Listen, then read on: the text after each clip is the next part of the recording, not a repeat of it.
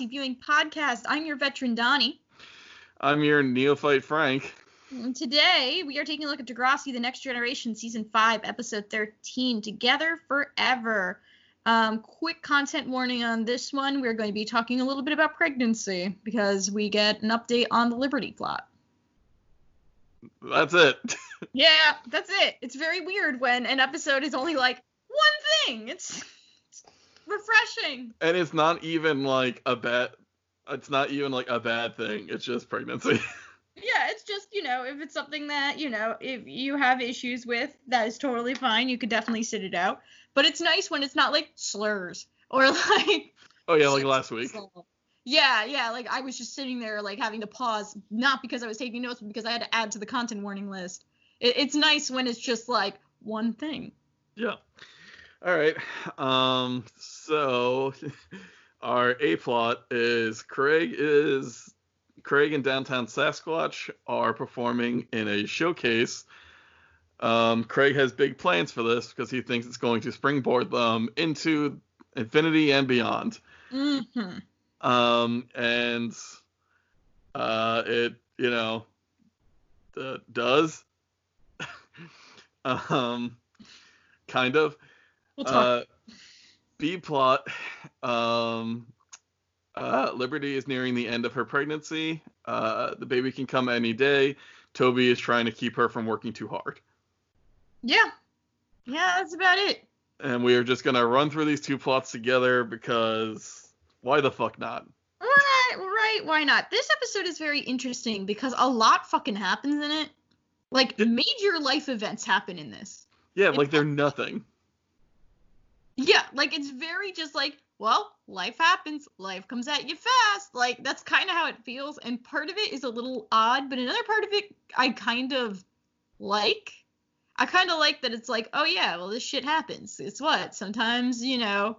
It, it it gives the energy I think throughout this episode, and we we can talk more about it as we discuss the plots. But like, in t- in different ways, Craig and Liberty are trying very very very hard to hang on to being teenagers even though they are both on two very like different but important moments in their lives in which they are going to potentially make a transition away from just being a kid Yeah, drastically different examples yeah.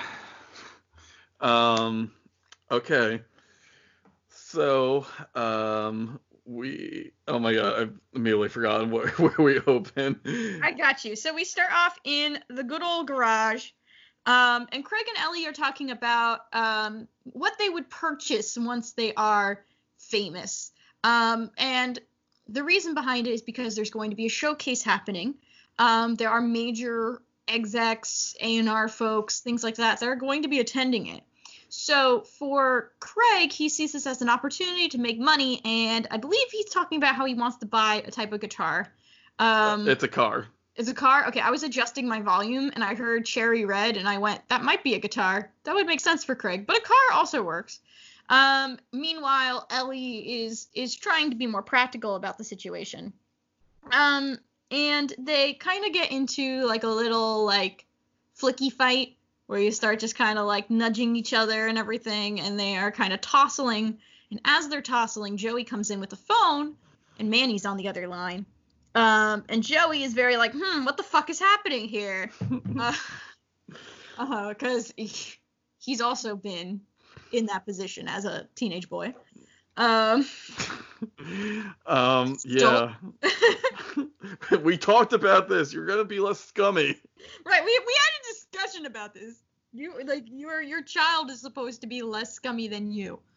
Um, and Craig is like whatever about it because and he's also whatever for two different reasons. One, he's a little flippant about his dynamic with Ellie and he's like, "What are you, my mom?" at Joey, which is very weird to say because um he dated your mom and she's dead. But and he's your parental figure. But um it's it's it's one of those things where he's very flippant about how he's treating Ellie and he doesn't see it as crossing any lines. And he's also flippant to Ellie because Ellie is saying like, "Hey, we got to work on homework. Like, you know, we got stuff we got to do." And to him, he is whatever about that because he's already like thinking, oh, I'm gonna do well at the showcase. I'm gonna be able to like you know get an agent, and I'm gonna be able to achieve my dreams as a musician. He he has what I like to call Frank finishes a manuscript syndrome, where I'm Yes. just like, this is it, this is the one, and then reality is just like, haha, enjoy this kick to the nuts. Right, right. It's it's a flight of fancy. It's very natural, I think, for a kid to to have this feeling. Like, I mean, we could talk more about fame plots, how they work in teen media, and whether or not they jump shark in many ways. I think that there's a lot of discussion that can be had in that, and we've kind of touched upon it, especially when we talked about the Kevin Smith plots. But it's also just like such a kid thing to do, right? You feel confident enough in what you do. You've been told by multiple people you're good at it. And that's the thing with Craig. He's been told that he is good at music and he's been given opportunities to perform at certain things that not every kid at Degrassi has been able to. Um, so it's not surprising that he's like, yeah, no, I got this. Like, I can definitely do this.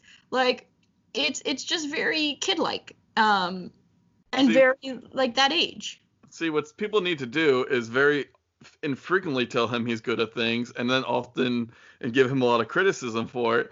And then he'll be like me, where like he'll just want to become a musician or writer out of pure spite and anger. Yeah, exactly. You know, got to stay grounded. Got to do Nothing- it out of spite. Nothing, nothing drives me farther than a need for revenge. I mean, relatable. I forget who I was talking.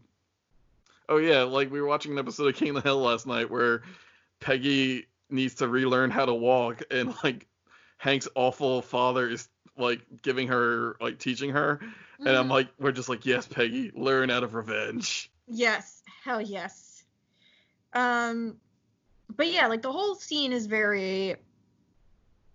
This part feels very right, especially because it's like, I don't know if Frank, you can speak to this, but I know when I was a kid, um, we had this is gonna really age me, but like we had a lot of like pretty notable like hardcore bands and stuff that were within the area, and also I come from the same area that like My Chemical Romance came from and things like that. So there were a lot, there were a lot of bands and a lot of like local scene type stuff happening, and there were some bands that did make it right, like my Chemical Romance made it is arguably like such a in one of the more influential bands that came from that time period.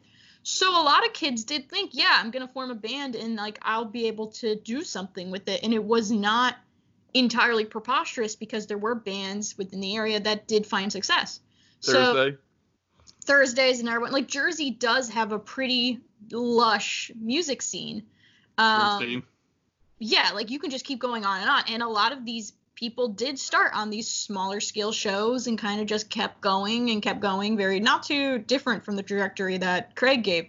So so there is something deeply um realistic to me about this because I remember I was not necessarily the musician, but I was the Ellie kind of position, like listening to my friends who were in bands saying, like, yeah, like we're gonna get famous and we're gonna be able to do this and we're gonna be able to do that. Um, so it felt very like nostalgic in a way listening to all of this unfold. Um, yeah, well, the thing was, I had a reminder in Kevin Smith's uh, convenience store. Like, it was right near my house, and every time I'd go running past it, because that was on my running route, I would just be like, there it is, a symbol of what could happen. Right. Like, and, um, you know, and like, I went to the high school Kevin Smith and Jay Mewes went to. Like, so, you know, I mean, no, that's not like anybody paid attention to that because they weren't, they're not exactly the best role models, but like, you know, it was talked about. Like you heard, like you knew his name. Um, what's funny for me though is like you mentioned My Chemical Romance. Uh, at that time when I was growing, uh, when I was about Craig's age, or Mhm. maybe a year or two older, Susie and I went to a Reggie and the Full Effect concert. Oh man, that's a good throwback. Um, uh, for those who don't know, Reggie and the Full Effect was the side band of the Get Up Kids. Mhm. Um, it was just like the posthumous recordings of Reggie, who died on who died on uh, tape, yet saying, "Hey guys, Reggie, he, you got shot. I got shot." um, they were a lot of fun. Uh, but I remember going to a concert and opening was Midtown and My Chemical Romance. Damn. This is how My Chemical Romance because they hadn't come out with um, Three Cheers for Sweet Revenge yet. mm-hmm. Um, they're big. The, like my sister turned to me and just said, "This is a band that sings about vampire, like having to shoot your girlfriend because she turned into a vampire." I'm like, "All right, that sounds cool." Yeah. Pretty apt description, I'd say. um, but yeah, but no, like it's weird being in that age because I think um, Kurt Cobain talks about it in uh, "Come as You Are," um, not the the song, the biography. Yeah. Um, where he says like, when I was a kid, I thought like going on tour would be so easy, like everything would be so simple. Like I thought the U.S. was like as big as my backyard. mm-hmm. Um, but I like I you kind of feel like that. Like you always feel in that moment like you're just like I'm just one step away from succeeding. Like it, I just need to do this one thing and I'm gonna be there. When it's not, and you have to do a shit ton of other things to get there, like Right. comp- compromise and work and do your thing. I think the best for those who like are taking an alternate route, I think the best example for that is um, Puff Daddy's making the band when Mhm. he's uh, he's just like walk into like walk into Columbia or walk into Brooklyn and get me some cake and bring it back here. You can't take public transit God. because he's just like, yeah, you need to fucking learn. You're not hot shit. so Yeah. No, it's true. It's like these types of this piece of it when you're I don't know, there's something very just very realistic. Like him just being like, Yes, this is the one opportunity and this one opportunity is statistically totally in my favor and I am definitely going to go through this. And I am definitely going to be able to to like make this my career forever. uh, sorry, it also never mind. It's off topic. Let's keep going. Okay. So we end up going to a history class, and Craig, who already situated himself as not giving a shit about his homework, is just kind of bullshitting a, a speech about World War One. Uh, It's a nightmare. like World War One is such a shitty topic to talk about in general. Like, just because it's so fucking complicated and stupid. It's incredibly complicated, and like in in U.S. schools, at, at least the way the sequencing works, it's I feel like it's always like right at the end. There's never enough time to talk about it. There's never enough time to like actually unpack anything. The kids are already like turned like you know just totally tuned out, and you're sitting there and you're just like oh, I don't know. We could do projects and like the kids get really hyper focused on like one thing. So like all they know from World War One is like tanks. All they know from like World War One is like you know like little bullshit topics, and they have no idea of the full picture. It's just a disaster. Um. Uh, yeah, like it's like trench warfare and like complicated alliances, and I'm just like, don't give a fuck. Right. It's just like I feel like it's just a nightmare. And then maybe if you're lucky, they'll hit World War II. But it's just like the way that a lot of history classes are split in the U.S. at least, where it's just like total crapshoot, absolute crapshoot. Like, but but that's a topic that you know I will I will resist because you know there's just a lot of controversy surrounding US one, US two, where the dividing point is: do we give enough time for reconstruction? The answer is no it, there's just like endless stuff and then it's like oh i guess we can talk about but do we talk about world war one and world, world history? I don't know. Well we guess we could talk about it in two but then we half-ass both. Oh it's it's a headache. Yeah, fucking headache. Like I had to go to college to learn histories of other places, and they were far more interesting.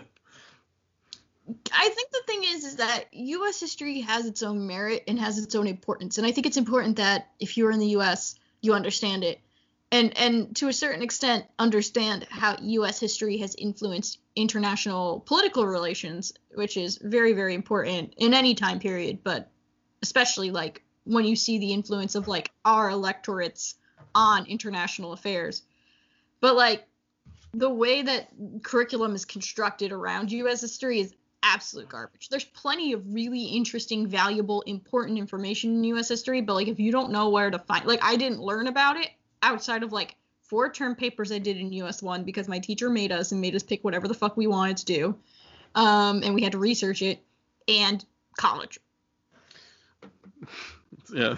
So this was curriculum review with Donnie and Frank. Yep. Oh man, this is like I mean this is what I studied in grad school. So like I will not shut up if I'm not careful. Um, but let's focus anyway. Um, so he's just, you know, watching it. The teacher's trying to ask some clarifying questions. Craig is super flippant about it and just does not remember Franz Ferdinand, which I feel like is the one thing anyone remembers from this conflict. um, to a point that Ellie had to fucking like cough it. And I was like, I feel like there should have been a reference to the band during this. Like, it feels like it would have been right. Um, but but it's just he does not care. Um, and yeah, I mean he's checked out, which I mean he's a senior. It was gonna happen anyway, but especially when you have the dreams of being able to be discovered at a showcase happening soon, of course you're not going to care. Yeah, basically. Um, so. So we finally see the B plot. Yeah. The B, pl- B plot much. The the B plot is a whisper. It's um, really yeah, considering like a principal character of the show has a baby during the B plot, it is so small. Uh, a principal character who is a person of color. You're right. So she already like, you know, loses a lot of standing in terms of plot. I'm sure if they could have cut more from this episode, they would have. Yeah. I mean, we can talk more when we actually talk. I don't know. It's life event plots like that are always very interesting to me because it's like it is important, but it feels like the type of story where much like and I feel this way about like weddings. Like I personally as a writer hate writing weddings. It's like my least favorite thing to do.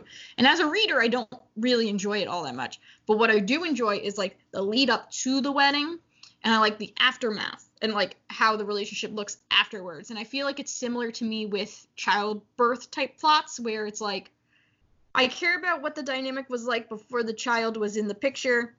I really don't have much interest in the pregnancy process. Also, I'm trans, so that makes sense.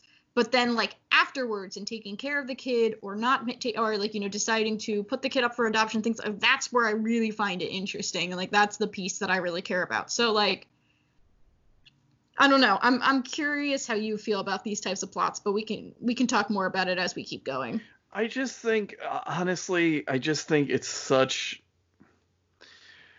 I, I don't want to take away from the importance of like you know pregnancy to women and for women who or want to in general who can get pregnant. Yes, but I always just feel like it's such in in fiction. I feel like it's just kind of so overstated like to the point where like um I don't know like we're we're okay so in like Brooklyn 99 um there's this character Amy Santiago uh, one of my favorite characters and like her goal at the beginning of the series is to become the youngest captain in the NYPD and she's driven and she's smart and like I'm like I love this character because like she's a giant nerd and all that stuff. Mm-hmm. Um, but now in the last two seasons, like now that she's gotten married to um Jake, like we're focusing on the two of them talking about kids and then trying to have kids. And like they struggle in one episode and there's a really sweet moment where Jake says like look whether we adopt whether we don't have kids whether we have IVF like you are my family like and I love you and like this is enough for me and I'm just like it, it just feels like a very conventional kind of stereotypical route to take of like well we have a married couple now they're going to have children and I'm just like couldn't we have followed Amy becoming a captain instead or can we have both? Like I think that's yeah. also the thing. It's like it's like it, it becomes very much a one or the other, and the character loses a lot of autonomy. Which I what I do appreciate about this subplot with Liberty is that a lot of it has to do with her not wanting to give up what she enjoys.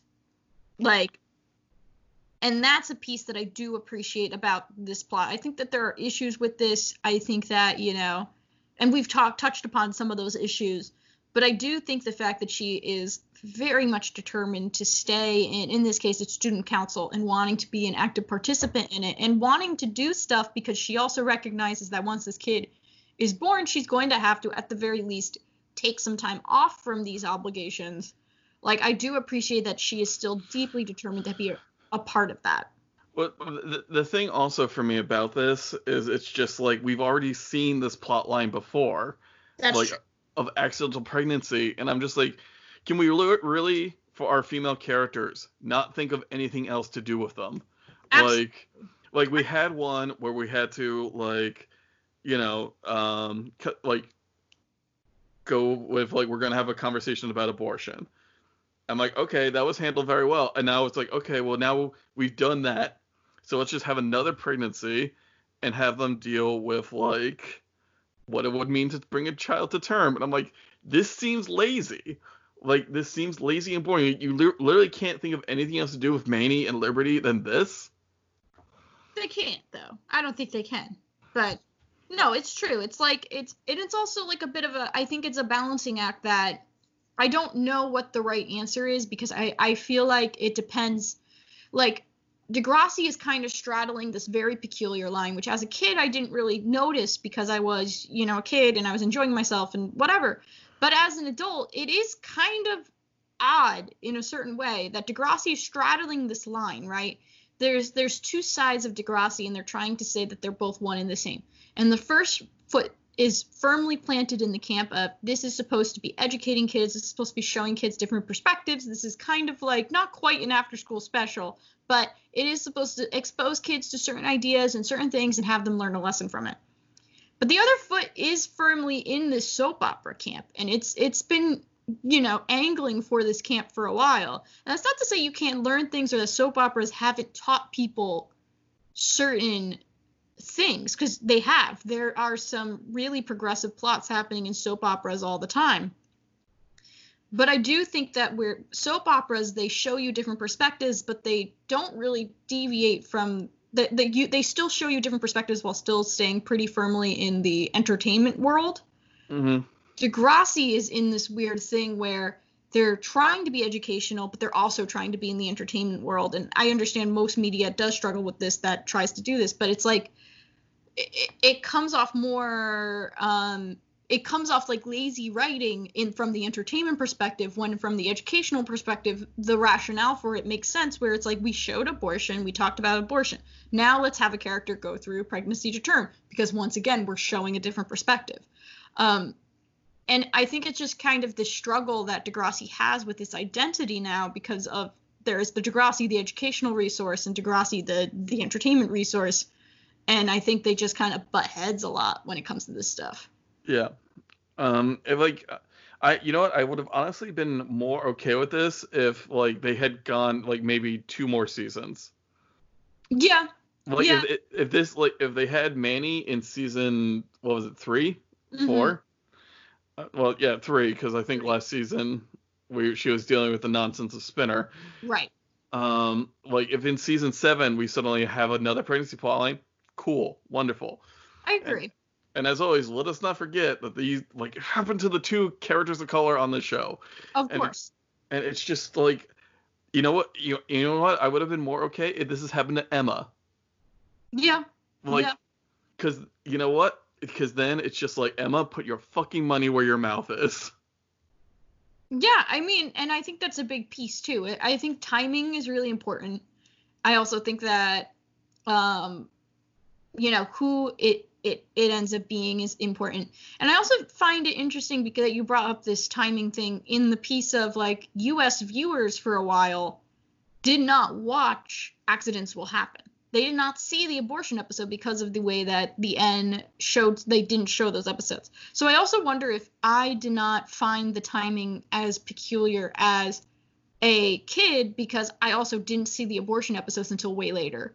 Like I forget exactly what the timeline was on it, but like you knew it existed, but you didn't see it sequentially. And I think that seeing it sequentially makes the Liberty plotline feel differently because what what you said, like, oh, this was kind of recent. We're already dealing with a plot like this. So I also find that interesting. I wonder if it just didn't bother me as a kid because I was not did not really get to watch it with the abortion episodes included in season three for a while. Yeah. And um, I'm trying to find the U.S. premiere date for Accidents Will Happen. Mm-hmm. Um, so yeah, we just basically we close out. Um, let's let's get farther into the episode. Yeah. Um, But yeah, anyway, Liberty is is you know she says that her doctor says that she should calm down, like she should relax more. She's stressed. Toby is listening to it. He's clearly worried. Um, we go to the dot, and Toby is regurgitating all of the information to Toby. I mean to JT. Sorry, to to the Toby clone. to the Toby clone. To you know one of whatever. You know what I. Yes. Um. Um, and like, and I, I, I like this. I'm, Mhm. I'm, I'm always okay. Oh, hang on. Um, I'm always one for kind of like. Oh, okay. So I just looked at the the premiere dates. mhm. Um, this premiered on in the U.S. on April 14th, 2006. Mhm. Um, Accidents Will Happen didn't premiere until August 26th, 2006. Yeah. So like I think that you saw you just approached as a US viewer you approached accidents will happen very differently because you did not see it from a sequential sense, which does make me curious about um, people who did see them sequentially.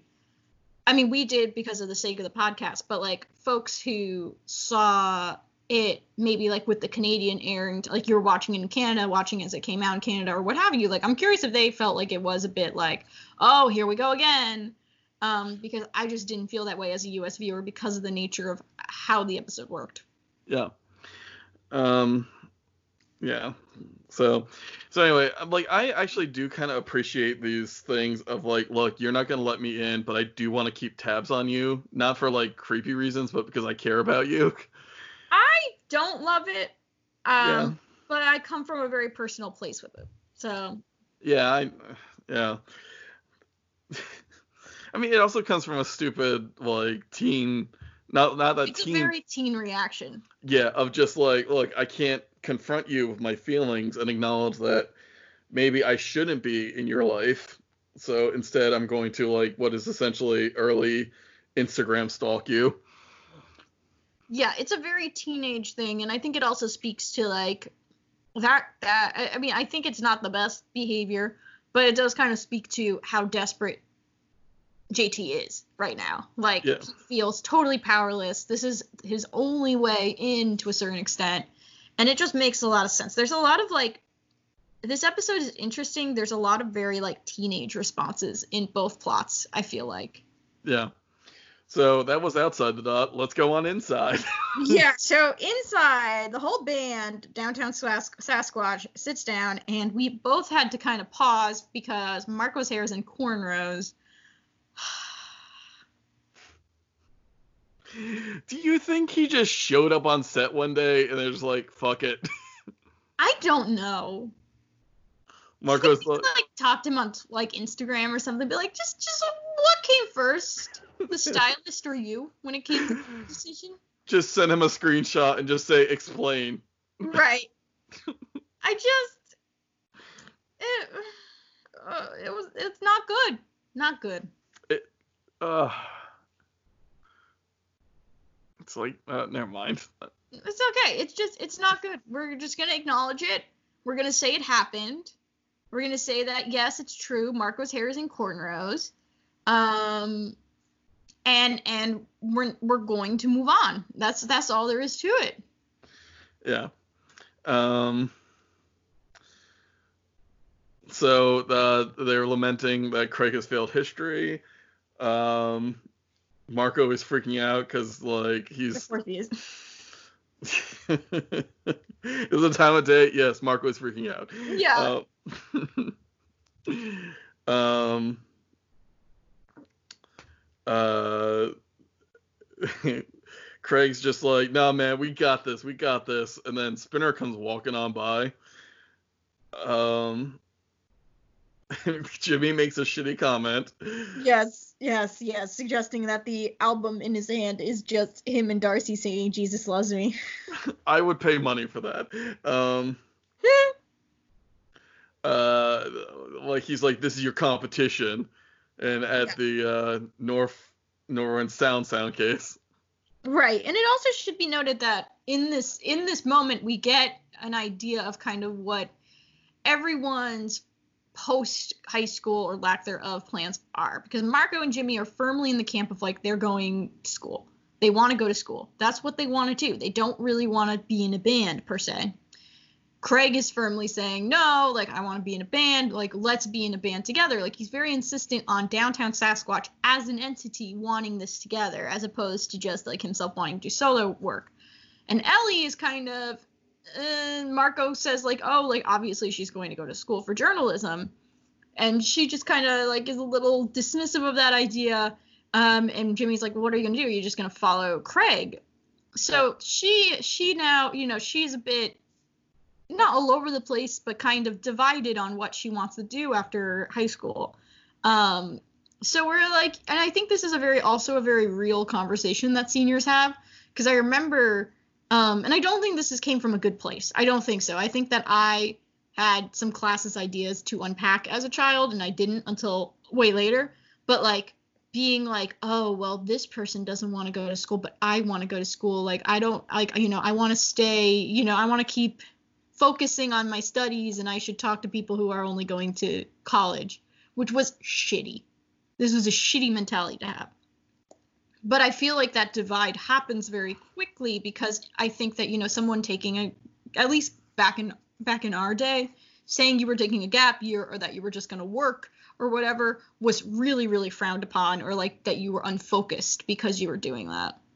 I, if I could have done it again, I would definitely taken a gap year. Oh, 100%. 100%. And I think that it's I don't I can't 100% speak to it because I'm not a teenager myself, but like from what I have observed, it's not viewed as negatively anymore, but like back especially where I grew up because I grew up in like a super like conservative part of Jersey, like if you said like, "Oh, I'm to take a year off," or like, "I'm just to save money," or like, you know, "I'm to work," or "I'm to travel," or whatever the scenario was, it was frowned upon. Um, not as much as go like it like going to community college was still was viewed more favorably. Um, and like you know like going to some form of schooling was viewed more favorably than taking a year off. But like it was just like really bullshit ideas about like future plans and shit which we're seeing less of now and i'm glad to see at least in the schools i've worked at like community college being viewed more favorably taking a year off or working or not going to university is being viewed more favorably now. But especially back then i think it was just like our parents kind of hanging on to that bygone era that like going to college was going to fix everything Yeah. that was like ooh, ooh, like Hey, hey, 18 year old Frank, you're remarkably depressed, and you're not sure like like if you want to get up tomorrow. Decide your future at 18. I'm like, okay. well that and like it wasn't as bad my year but what was it like the like but there were so many just like financial issues as well that like most of our generation is very few of us are actually I had actually had our university degrees really help us that much anyway Well, I was planning to be a teacher, and we all know how that turned out. Um, I think I'm one of the realistically speaking, and I don't mean this to be cocky. I'm just saying this just to like for like a startling thing to consider. I am like one of the few people who is pursuing in some way, shape, or form something similar to the degrees that I got. yeah. Well, let's. I mean, mine made sense because my dad was just like, look, the minute you're like, the minute you're, I hit a certain point in your final semester, I'm retired. Mm-hmm. Like, because my dad worked for the school I went to. Right. and like he's just like and he was older he's always been older like my parents had me uh, well my parents are 70 and 77 yeah Mhm. my, my mother's 70 my dad's 77 um so like part of me was just like, I got to get through school fast so dad can just get the fuck out. Mm-hmm. Because, you know, he was, he worked hard his whole life and he just wanted to relax. Um, but yeah. So, um, and then at a certain then at a certain point, I applied to get into a creative writing graduate degree graduate course. Real glad that didn't pan out as well, because oh boy, that would have been a useless degree. Anyway. Yeah, yeah. I mean, Um, I mean, it probably help with your craft. Let's frame it like that. It could have been helpful for your craft. Yeah. Um, so we cut to the Northern Sound Sound Showcase. Yep. Um, they're performing. They're not doing well. I mean, Craig is doing fine vocally, but like you know, the drums are off. The and you know, it's it's. I think they also made a point to make the mixing kind of bad in this moment, which I appreciate because I think it helped. Like be like, oh yikes. You you can really hear the bass. Yeah, like you can really hear the bass. You hear how off the drums are. It's it's you know, honestly not bad. Still, I still stand by. Not bad for for a teenage band. Not bad. yeah. Like not not not the best thing I've ever heard. But honestly, if I was told by a student, "Hey, I'm doing this set. Can you please go?" and I heard that, I'd be like, "I'm not totally miserable." I mean, I think the the you know it, it just I'd be like, okay, fine, good job, kids. Like I would be I would be able to give some positive feedback. Yeah. Um, so there's like one dude just kind of staring at them from the crowd, looks like a creeper. Oh, Um, gross. and then uh, we're cut to the band. Uh, Money Money is on the stage. We cut to downtown Sasquatch, calling them like, you know, herbs and whatnot. Um, uh, and Leo approaches and um, he's like, "Cute girl's got a point." Leo Davies. I already, I already don't like him. Um, he is just like he loves the vocals. The rest of the band is rough. Um, Says that the vocals have depth to them. yeah. Um, even though like one of the lines is like boy with the boy in blue came back with the flu. And just like, oh yeah, some, some rare lyric craft there, Craig. I mean, Um, he's a teenager. Yeah, so he wants to manage them. Um, and I'm honestly getting like that thing you do vibes from this. Mm-hmm. Um, uh, and then we cut back to uh, Joey's house, and Joey and Diane, these this poor beleaguered couple. Oh my god, they just want to watch Dancing with the Stars. and honestly, that for me is a perfect, like, that is a perfect detail because like, like I feel like you get up to a point as a couple where you're just like, you know what, I don't really want to like think anymore. Let's not bother with a new movie. Let's just watch some trash TV. Oh, I love it. I'm all about it. Like I was like I was hanging out with this girl and we were watching like some stupid reality TV show and like I had a crush on her and um my sister was just like look you two are like she is definitely into you like you're doing couple stuff already you're watching shitty TV like reality TV Yep. Yep. Look, um I find someone who wanted to watch Vanderpump Rules with me every week it came out. That's love, baby. um Fucking love. so uh, Craig's like, we got a manager, things are going great, and Joey's like, oh, that's cool. Also, you have this envelope from University of Toronto. And it's a big boy, which you, if you remember back in the day, if you applied for college, that's promising. I will never forget getting my acceptance to Rutgers and calling my pop up to tell him that I had gotten in because he was a uh, loyal son of Rutgers. Mm-hmm. And like I basically like just saw like you've been accepted and just threw the envelope away. And then like I'm on the phone like pop up I got into Rutgers I'm so excited and my mom's just like hang on you got into Rutgers Camden Oh. and I'm like still a good school. I was like that's weird I didn't apply there. Oh no. because I had applied to Rutgers, New Brunswick. Yeah.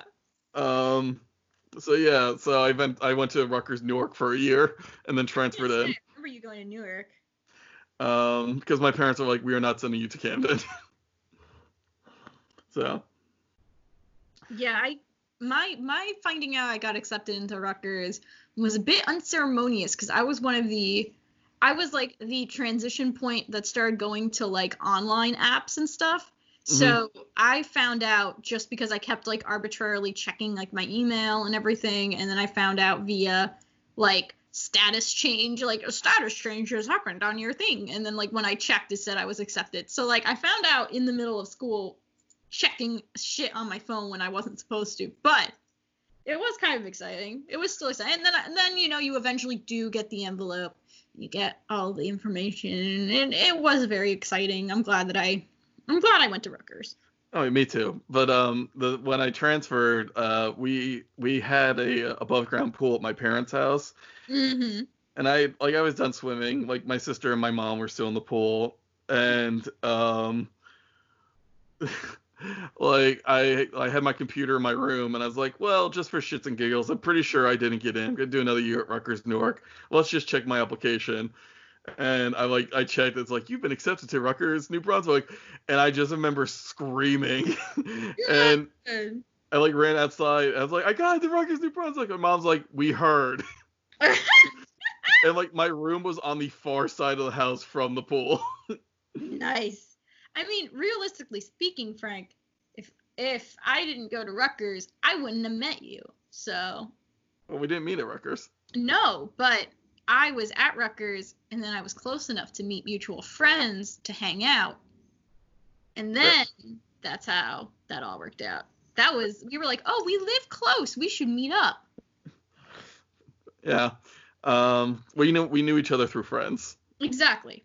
I That's how life works. our first meeting, I believe, was in a hotel room in Atlantic City during Anime Next. Let's be real. That's the right way to meet someone. yeah. Um. The right way. Was that the year we found the drugs? Was that a n- n- no? I think we were friends that year that we found drug paraphernalia and drugs in in a in a uh, in one of the drawers at Atlantic City. And that thank was that was one of the most exciting starts to Anime Next I've ever had. thank God I was the one who found it. Yeah. because Yeah. like my name is on a police report in with the ACPD, um, and. Donnie, the teacher's, is not. Yeah, I refused to look into it. I was like, I will not even stare at it because then I don't want to have to like go on record about this. It they was did. What's funny is I was like, well, I better get ahead of this, and I went to my boss on my my boss's boss, the head pharmacist at my job, and I was just like, look, this happened. I just want to make you aware of it. And she just looked at me. And she's like, did they comp you for the weekend? And I was like, they gave us one night. She's like, you should have pushed for three. honestly we should, but we were so disoriented that day because remember we're, we're getting ready for a convention. I'm surprised we haven't brought up this story on here yet. Like, okay, so it's like Anime Next is in Atlantic City. I think this was like the first. Yes, this was the first year it was in Atlantic City. By the way. then, Um, it ha- then it had to be because this was that was I only Was it the first time? I guess so. So so you know we're we're hanging out. We got mutual friends. We're all in a hotel room together. Cool cool cool cool cool. Frank sleeping on the floor. Frank's sleeping on the floor, but wants to get pillows. Understandable. He's opening up the shelf, like you know, opening up the drawers a little bit, doing a little exploration. And I watch him from my bed. I watch him open it up, pause, and just kind of like his whole body language shifts in this moment. And he's just like, hmm. um, and my friend, our friend Jess, um, was on the phone with um, Yes. with fucking uh, room service, and is just like, or the hotel services, and she's like, uh, hang on, I think we found drugs. yeah. Um, and I was just like, what? Frank, Frank found a pipe as well as muscle relaxers. uh, a gabapentin, which is Ah, okay. Yeah, not that hardcore. It's not even a, a controlled substance. No, still things that you don't expect to see when you're going through your drawers in a hotel room. Yeah, and they come like the the hotel services came up. We won't say what hotel it is. No, no. um, uh, we'll just say we don't stay there anymore. Not because of this, just because general. um, yeah, yeah, yeah. But like they um they um gave Uh, they gave us, I believe, they also paid for the parking because Yeah. we didn't have to pay parking. No, Um, they paid for us Thursday. Um, but it was really funny because we had staff members kind of like zooming in and out of the room, and then eventually we had police zooming in and out of the room, and I'm just kind of just sitting on my bed, just going, okay, okay, okay, great. And then Frank has to like, you know, give a statement and everything, and I'm just, it was the start, and then like we through the rumor mill, the information about our room started spreading throughout Artist Alley. So like we would talk to people and they'd be like, "Hey, did you hear about this room that found this?" And I was like, "Yeah, that's my room." And the artist would be like, "Oh, so you gonna share? not like that." They were just Yeah. like, "Oh, like I heard this was happening," and I was like, "Yeah, that was me." And then they were like, "Oh, okay, um, hi," and I'm like, "Yeah, okay. I mean, news travels. we we Uh, convention. We also heard the guy who found them is super buff and handsome. we should have." We should have made sure everyone knows that. yeah, I was not neither at the time. Um, yeah, I, um. Anyway, uh, so let's get back to the actual episode. Right. It's like it's not even like this episode is bad. It's just I realized that people don't know the story about us on this podcast, and it felt very like felt felt like I can't believe it hasn't been brought up sooner. Yeah. Um. So Craig is basically like, fuck school. Um. I'm doing music. Right. He's he's he's just not not not here right now. Um. and, and him and Manny go upstairs, which, like, if they wanted to make this really realistic, Joey would have been like, that would have knocked Joey out of his like shock, and he just yells like, "Remember, door open." right. It's just like yeah, that would have been a good little punctuation. Um. You know what's funny is I was thinking back to my own teen experiences, and like I've had I had girls in my room because I I had friends who were girls. My Mhm. parents never made me close the door, so I'm not sure if they're like Frank has no game or they're like we trust him. Yeah, hard to say. I think in those circumstances. I think it was the the former. Yeah, honestly, from what you have described, I feel like that might be the rationale myself, Yeah. just based on the stories you've told me. All right. So uh, next day at the dot, Ellie walks in and sits at a table away from Well, everyone no, else. there's a photo shoot first. Oh so- right. Photo shoot happens, and they're trying to do like you know really funny poses for band, like they're trying to look really dramatic and everything. Leo jumps in and rearranges them. The way that he rearranged, and he says that like Ellie has to go all the way in the back on the drum set, and Ellie's just like, well, is anyone going to be able to see me? And he refers to her as a chick on sticks, which is really gross. Um, and Craig is really upset about this because to him, which I do appreciate about Craig, and I think it does speak to how Craig is probably not somebody I would ever say anyone should date, but you can't really deny that he's not a bad friend in this context. Um, because he says like, you know, what about like this being about the band and like, you know, we should be all together because we are a unit. Um, and Leo says like, no, like you are the focus, like you are the talent. Um, and you see a shot of the new updated way that they are arranged, and it's a zoom in on Craig's face with the other members in the back over his like left shoulder. Yeah. And we were both like, I really wish Leo would be like, can we lose the, can we lose the, puh, can we lose the cornrows, please? God. Um. So next day they have a meeting. Ellie sits at a, a table away from everyone. And I like I do like that Leo barely acknowledges her except when Yeah. she talks. Yeah, like he really does not give a shit. um, he points out that like, look, um, like you guys are coming back to the Northern Sound showcase, um, and It's there's one of like four bands getting invited back. yeah, um, there's going to be an exec there, and he's like, if they like you, you'd be on a f- plane next week to like go start recording. So so yeah, so Marco and Jimmy are very much in the camp of like, oh, we got college, like we gotta like we're not even that they're worried about finals. Um, because if they are to just drop everything, go to Vancouver immediately, like they are not going through the various markers of their senior year, which is really important to some kids. Um, and Leo also brings up that like, you know, if you care about the music, like you're just it doesn't matter, you're gonna drop all of it to focus on that. And also, um, that they sound a bit rough. Um, mostly he really harps on Ellie's drumming. Um, to which Craig says that he will make sure that that gets worked on. Um, and it's interesting because there is once again this thing that Craig is pretty determined to have this happen on the pretense that they are a unit together. I think it's just because Craig really like. I feel like like I was saying before, that feels like such a kid thing of like I want to go and do all these things with my friends. Exactly, exactly, and I, I think it does kind of speak to that Craig, like once again, I don't think Craig's a really good romantic partner. I think that he suffers from a lot of the the you know entitlement and selfishness that a lot of teenage boys have.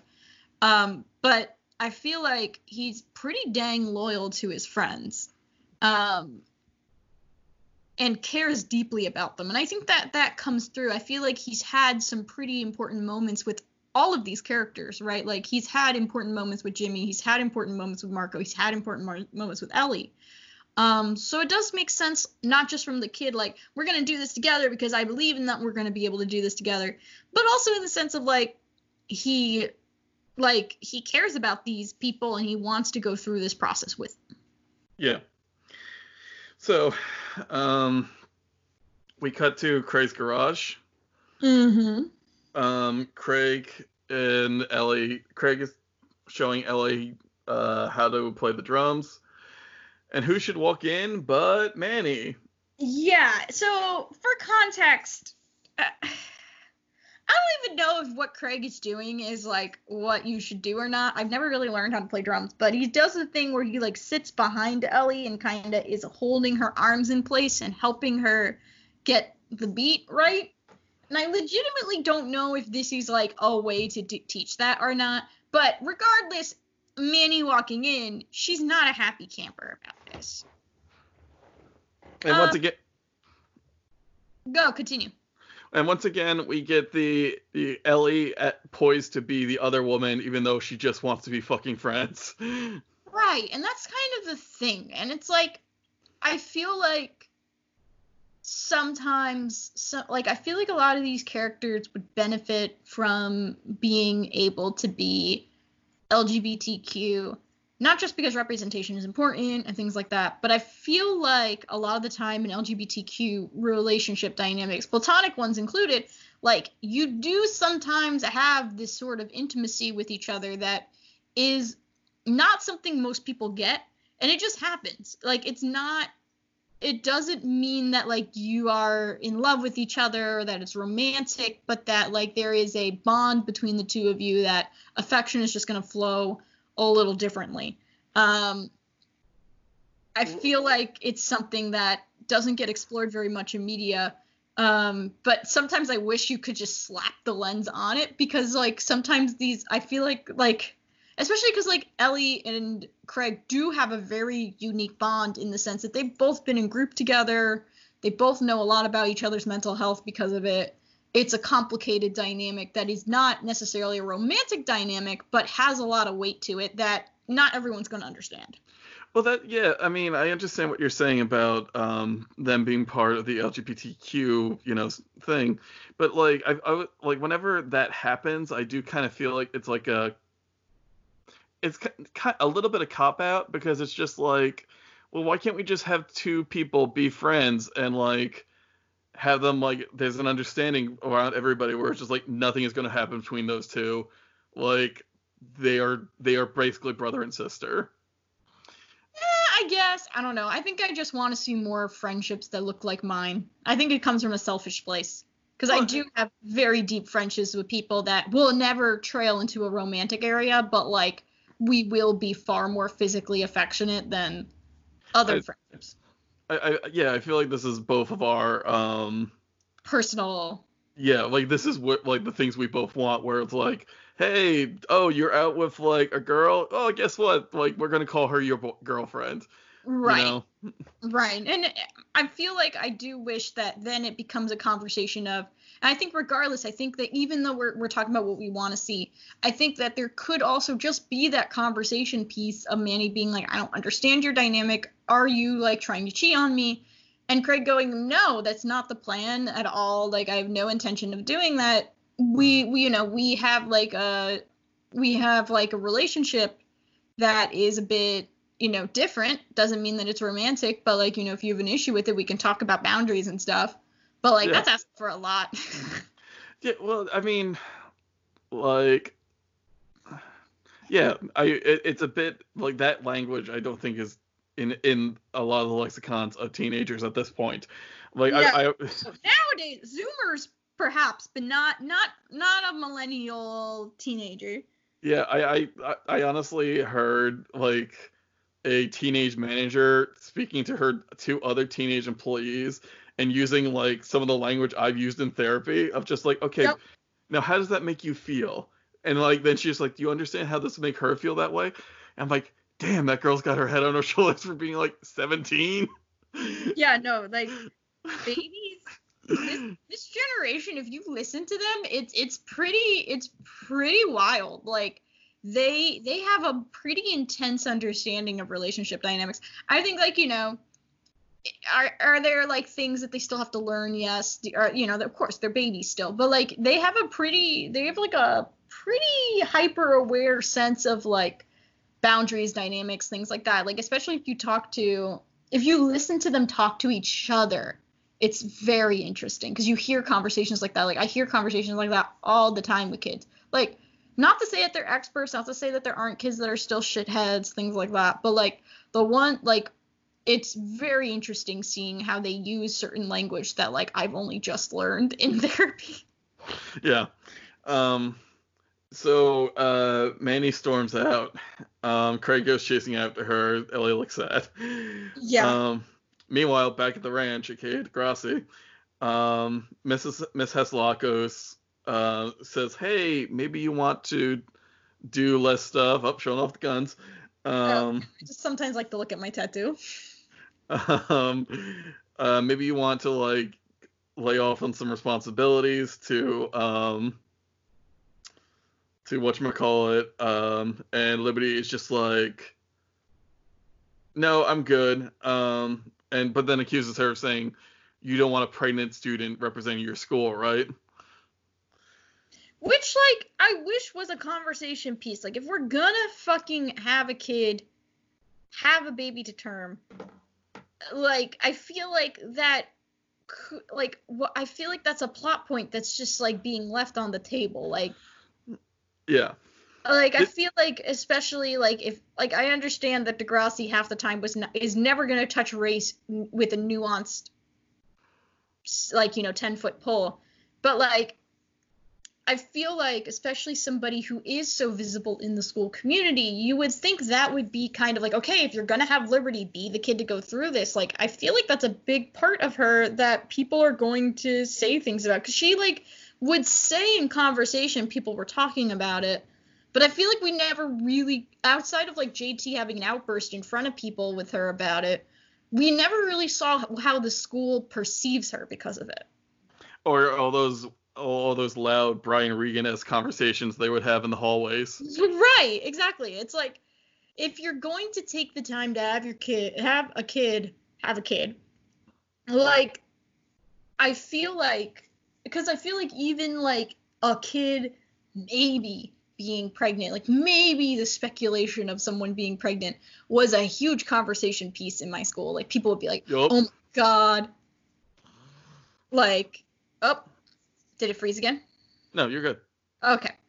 Um, but they would be like, oh my god, it's so scandalized and all this type of stuff. Like lots of rumors would be coming by. No matter what the kid, like there was always going to be something being said because that that is considered so taboo, at least especially in in my school. yeah but like Um, there would be some form of a reaction, whether and it depends on the pulse of the school. In Degrassi's case, I would it's I it doesn't seem like a school that there wouldn't at least be a couple kids talking about it in a way that was scandalized. But it does depend on the school culture. But Yeah. also this feels like a thing that they just could have touched upon. Like what is the school culture in Degrassi? Is this a school that would see this a certain way? Well, I mean, we do have the Friendship Club. I doubt they have a lot of high-minded things to say about, or enlightened Yeah. things to say about like liberty. Um, Right, and I understand like maybe they didn't want to go right out of the gate having the friendship club be this like antagonistic force, but like they kind of have the groundwork that a kid who is the you know is a class president and stuff being pregnant it, it would probably have some form of conversation yeah. Um. So anyway, and oh, but like, hey, this has this conversation, that Manny conversation. Enjoy them while they last, because they have no more merit on the episode. They are done. yeah Um. So, uh, um. Yeah. Liberty asks if toby did anything and he just fucking swerves at her he's like ah Um, it- one of my favorite things is that I wonder, like, if uh, one of my things to think about is like, does Manny see like Snake at like Joey's, and it's just like, fuck you. right Um, uh, so we cut to the band rehearsing. Um, Leo po- says like, like the band is not great. Um, and points out Ellie specifically. Um, and he says like, you're not a drummer. Like, mm-hmm um, then we see Craig filling out his application for U of T. yep Um, outside the school, um, Liberty, Liberty quotes Shakespeare. Uh, claim like uh, says he betrayed her. mm-hmm Um, and Toby, um, Toby tries to cover for what he's actually been doing. yeah Um, and they hop in the car and they're on their way to Carson Hill, which I re- now uh, originally I was like, well, isn't there somebody at the school? But it's like a group of schools meeting up. I think. Yeah, but still, where is the count? Like, where is the chaperone? Yeah. Um, the car breaks down on the side of the road, and Toby keeps saying, "My booby's car doesn't seem to get that," because Liberty's like, "This isn't Carson Hill." Yep. Um. Mm, yeah. Oh, um. Also, like Toby does that bullshit thing where like Liberty is just like, you know, let's go, let's go. Toby's like, well, if I was pregnant, I would take a break. It's just on one hand, that's probably the most like realistic response a teenage boy would give, a cis boy, a teenage cis boy would give in a in a situation like this. But even then, I was like, ugh. I oh, you're exactly right because I whenever I was around pregnant people, even into like my 20s, I was so fucking nervous all the time. Mhm. There was we, we had a um pharmacist who was pregnant and one of the pharmacists I was working at and like the the, the power went out and like we're like we have to clo- lock the store cuz we have drugs in here um until like it's closing time or whatever. Mhm. And I was like, okay, well, you should sit down. And she's like, what? I was like, look, I know how these things work in TV. This is when the baby's going to come. She's like, Frank, I am only five months pregnant. I was like, Oh well- my god, Frank. I was like, still sit down. I know how this goes. Oh my fucking god, that's so funny. I am really stupid. Um, I'm endeared, but oh my god. so, um, Liberty accuses him of trying to take her job, and like Toby's like, I don't want the, the goddamn presidency. Right. Like he's like, focus. And then um, he has a little like he just is like, look, I've been talking to JT, and JT talked to Hatzilakos because he's worried and. This this felt very real of like I've just done so much or uh, like I've been like everything's just too much for me right now. Mm-hmm. Um, Liberty tries to explain why she doesn't talk to JT, and then her water breaks. Yeah. Of course. And she's like, I do love Toby freaking out. You're like, time, time, what time? Time for no, not here, not my booby's car. Yeah, he's just like, please, God. I Here- love how I love how he gets referring to it as his booby's car. I mean, it's important. We need to know whose car this is. It's it's very funny because I watch a YouTube channel called Kitten Academy, which is my favorite thing. Uh, and they just had a uh, they had a mom cat have some kittens. Um, but she had it late at night, and they have a live stream. People were trying to call them and like get in touch with them, being like, "Uh, I think the cat is having kittens," um, and they were asleep. They slept through it. But like when they woke up and saw that there were kittens, um, she gave birth on a beanbag, and they were like, "Oh no, not the beanbag!" And they had to like fucking throw it out because of the process. um, beanbags are expensive. I I wanted to get some for the house. Yeah, like, they are. And, like, hun- Yeah, they're like 120 bucks. yeah. Wait a And minute. She totaled it. Justin McElroy brought up a good point where he's like, I had to buy replacements for a beanbag chair, but it comes in a bag already, so you don't even need the chair. You just buy the replacement beans. Anyway, Uh-huh. um, so Liberty's still like, what about the assembly? And Toby's like, there's other important things going on. Right. Yeah. Which, which, I wish, and I think it, it it hits this thing where I feel like I have to really look back on every episode before I make this statement, but it feels like very few, if any, of these plots are done from Liberty's point of view. So- Almost none of them are. I was gonna say almost none of them. If not, I would venture to say none of them. Ultimately, this has been JT or JT adjacent people processing that Liberty is pregnant. Because it feels like to me the actual story here is Liberty is hanging on to the very last things that have some sense of routine and some sense of her identity tied into them. She is desperately clinging to this shit because it's it's what she has and it's what she has control over and what she enjoys. But because the plot is not done from her point of view, um, it just makes her come off ridiculous to a certain extent. Yeah. And that's just not fair to her. And I feel like the, the re- really what bugs me about this plot is not even so much that Liberty was getting pregnant, so much as Liberty doesn't have any autonomy in the stories being told. We never see things from her point of view, so she just kind of comes off like a jerk sometimes. Not that I think she's being a jerk, but I could see how, as a kid or like a younger viewer, would just kind of be like, why is she being so mean? Yeah. Um. No, I, I- don't have anything to add. I think that was exceptionally well put. Thank you. Um. Okay, so then uh, Ellie has a heart to heart with Craig yeah. and just is basically like, look, this is your dream. You have the talent. We don't. You have to stop having us hold you back. I also like the idea of just like he's like, well, what if like you know like I have to leave, I have to leave Manny, I have to leave the band, I have to leave all you guys and everything, and she's just like, we'll figure it out. Like I'll say goodbye. Like that's how it works. Like you know if you if that's what you need to do, then I wave and and you know wish you well. Like, and I do appreciate that too. And I feel like a big thing about Ellie that I do appreciate about her, and we see this in her relationship with Jimmy, and we see this with her relationship with Craig. Um, that she recognizes that people have individual passions and individual interests and that she's not going to try and be like in the way of it. In fact she she wants them to pursue it and enjoy it and explore it and, and have that be be a part of them.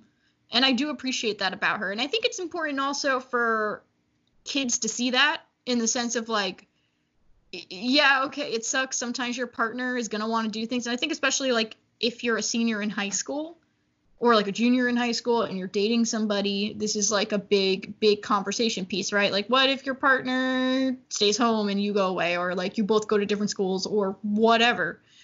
Um, you can't just throw yourself against the road and say, okay, you can't leave. You have to be able to be like, no, this is what you want to do, and this is what's going to make you be in a better place, and I have to be supportive of it. Yeah. Which I learned that lesson when I was younger. Um. it's a tough lesson. It's a tough lesson. I think even like even not teenagers struggle with it. Yeah.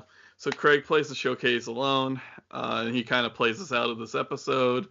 We see um, the adoption, the couple coming to adopt Liberty and JT's kid. Um, we see, uh, No. Yes? It's okay. We see people take the child away. Yeah. Um, we don't know Yes, exactly yes. who No, they wait, are. Sorry, I lost track. Yes. No? Um, what does the script say? Um, JT walks in and Liberty hands the baby away to a couple. Yes. Okay. So it's just ambiguous couple. Yeah.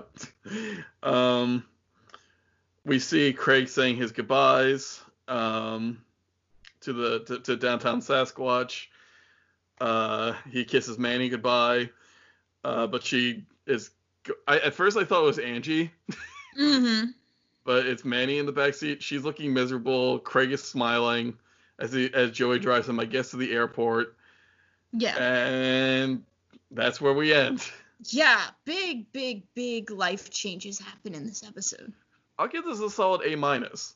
Yeah, I actually like it. It's it's it's kind of interesting, but I think like I think parts of it are a little preposterous, like the odds of of some teenager rolling into a showcase and suddenly an agent wants to pursue them. Okay, maybe we can talk about how that's a little far fetched, but I do think overall it's a solid episode.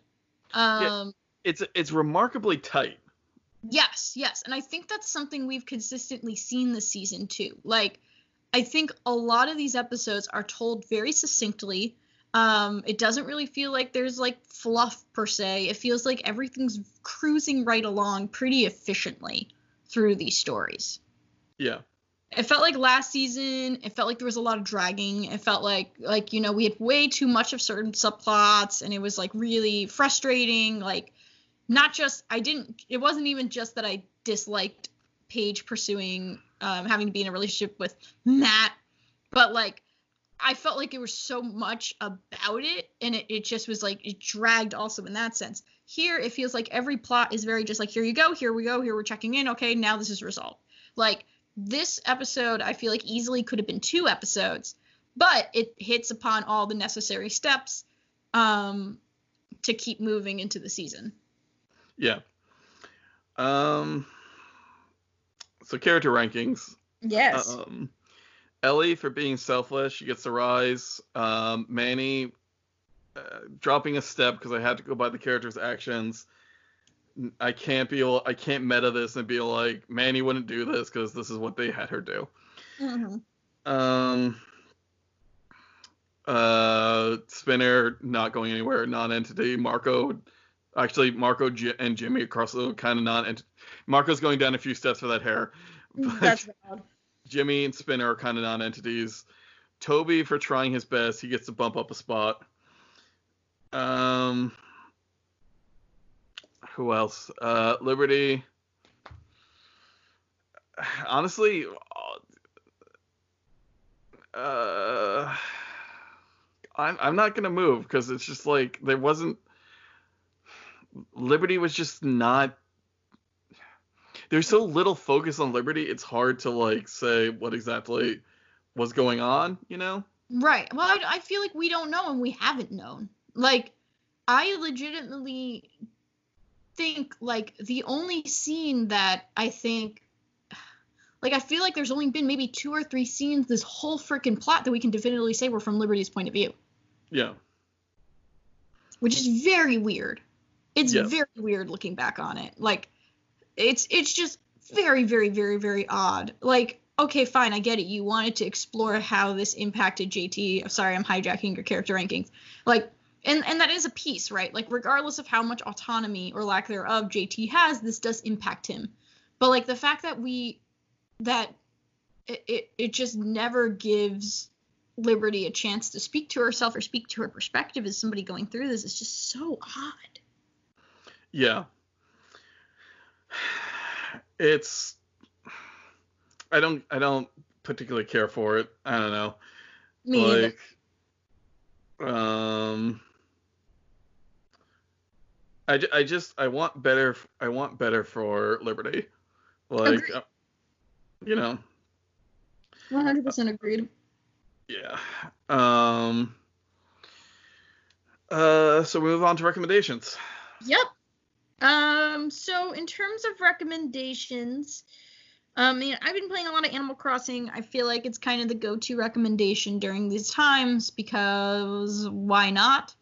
Um, I know we try to keep it light on the show and we're trying not to dwell too much on what is going on in current events, but honestly, a really good escape has been that. Um, especially because it's like it's nice being able to visit each other on things and all that type of stuff. Um, another thing I've been doing, which Frank unfortunately cannot participate in because the range of it will go into spoiler territory, but I have been putting Degrassi episodes on shuffle. Um, as in like plopped a bunch of episode numbers into a random number generator and pulling out random episodes. Um, so it's really fucking funny because you go from like season one and then you go to like season 10 and then you go to season like six and then you just kind of bounce around. Um, and it's really, really jarring, but also really, really funny. Um, and totally easy to do in home. So I also recommend doing that because it's really interesting stacking writing approaches together and like characters together and seeing the different ways the certain characters are. Um, and it's really interesting just seeing how much the show has changed. And the most drastic way to do that is to pull a random episode from season two and then pull a random episode from like season 14. Um, so something that Frank can't participate in yet, although we could probably do it with like episodes we've seen so far, but it's very interesting thought experiment if you're up for it. Cool. Yeah. Um I have been really enjoying um this uh stand-up special called Quarter Life Crisis um by the comedian Taylor Tomlinson. Um, and also, uh, well, I haven't watched enough of it, so I'm not gonna say it. Um, but yeah, no, because sh- she is just so goddamn funny. Um, there's like this one bit where she's talking about like doing a like um like giving yourself some motivation, like you know, giving yourself a pep talk as a kid. You're like, you can do it because I think you're great, and uh, and I know you can. and then like the same pep talk as an adult, she's like, and then you're just leaning on the sink, like looking at yourself in the mirror. You're like, you're gonna do it because what other goddamn choice do you have? Yeah, that's real as hell though. yeah, her whole thing is so good. So I highly recommend that. Um, if you love comedy and stand up and whatnot. Um, oh, I would also uh, like to. I was gonna need to pause because I need to pull it up. Okay. Frank, you've made it through. It was really easy this time. it was. Yay. Um, so, um, if you want to keep in touch with us, there's a couple ways you can do it. You can check us out on via email. Um, you can email us at ihopod at gmail.com.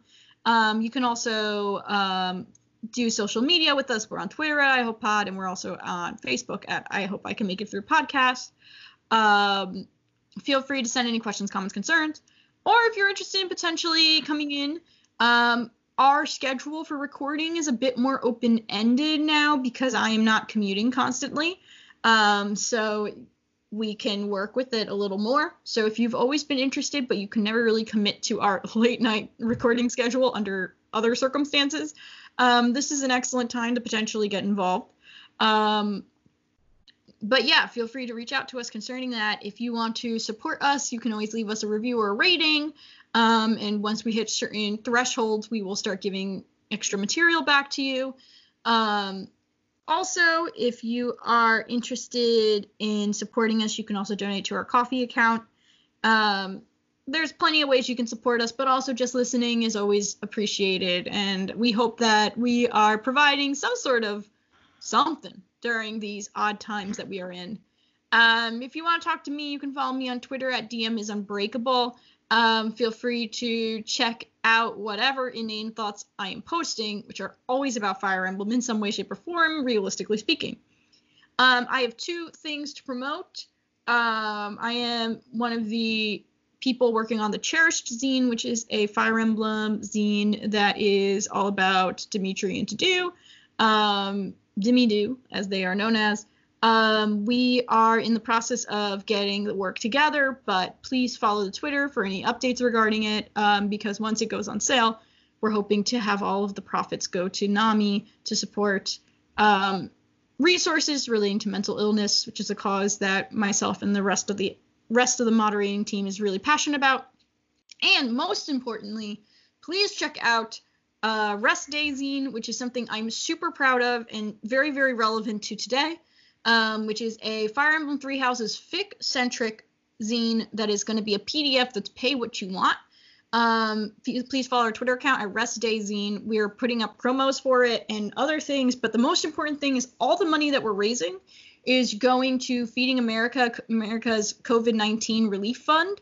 Um, so we are hoping to raise as much money as possible to help with food scarcity that is currently happening um, in this crisis, um, which is something like just we came together, a bunch of fic writers, as response to what is going on right now, and just kind of being like, what can we do? Well, we know how to write, and hopefully we can entertain people, and hopefully we can raise some money. So the whole theme is a bunch of Fire Emblem characters having the chance to relax um, and bond with each other and do really relaxing things. So hopefully it's something that you will want to just feel very calm while reading and enjoy and be full of love for these characters while also donating money that is going to be going to helping people. So if you have money to spare um, and you want to read a zine, which by the way is 150 pages, so very much worth it your money, whatever money you put into it.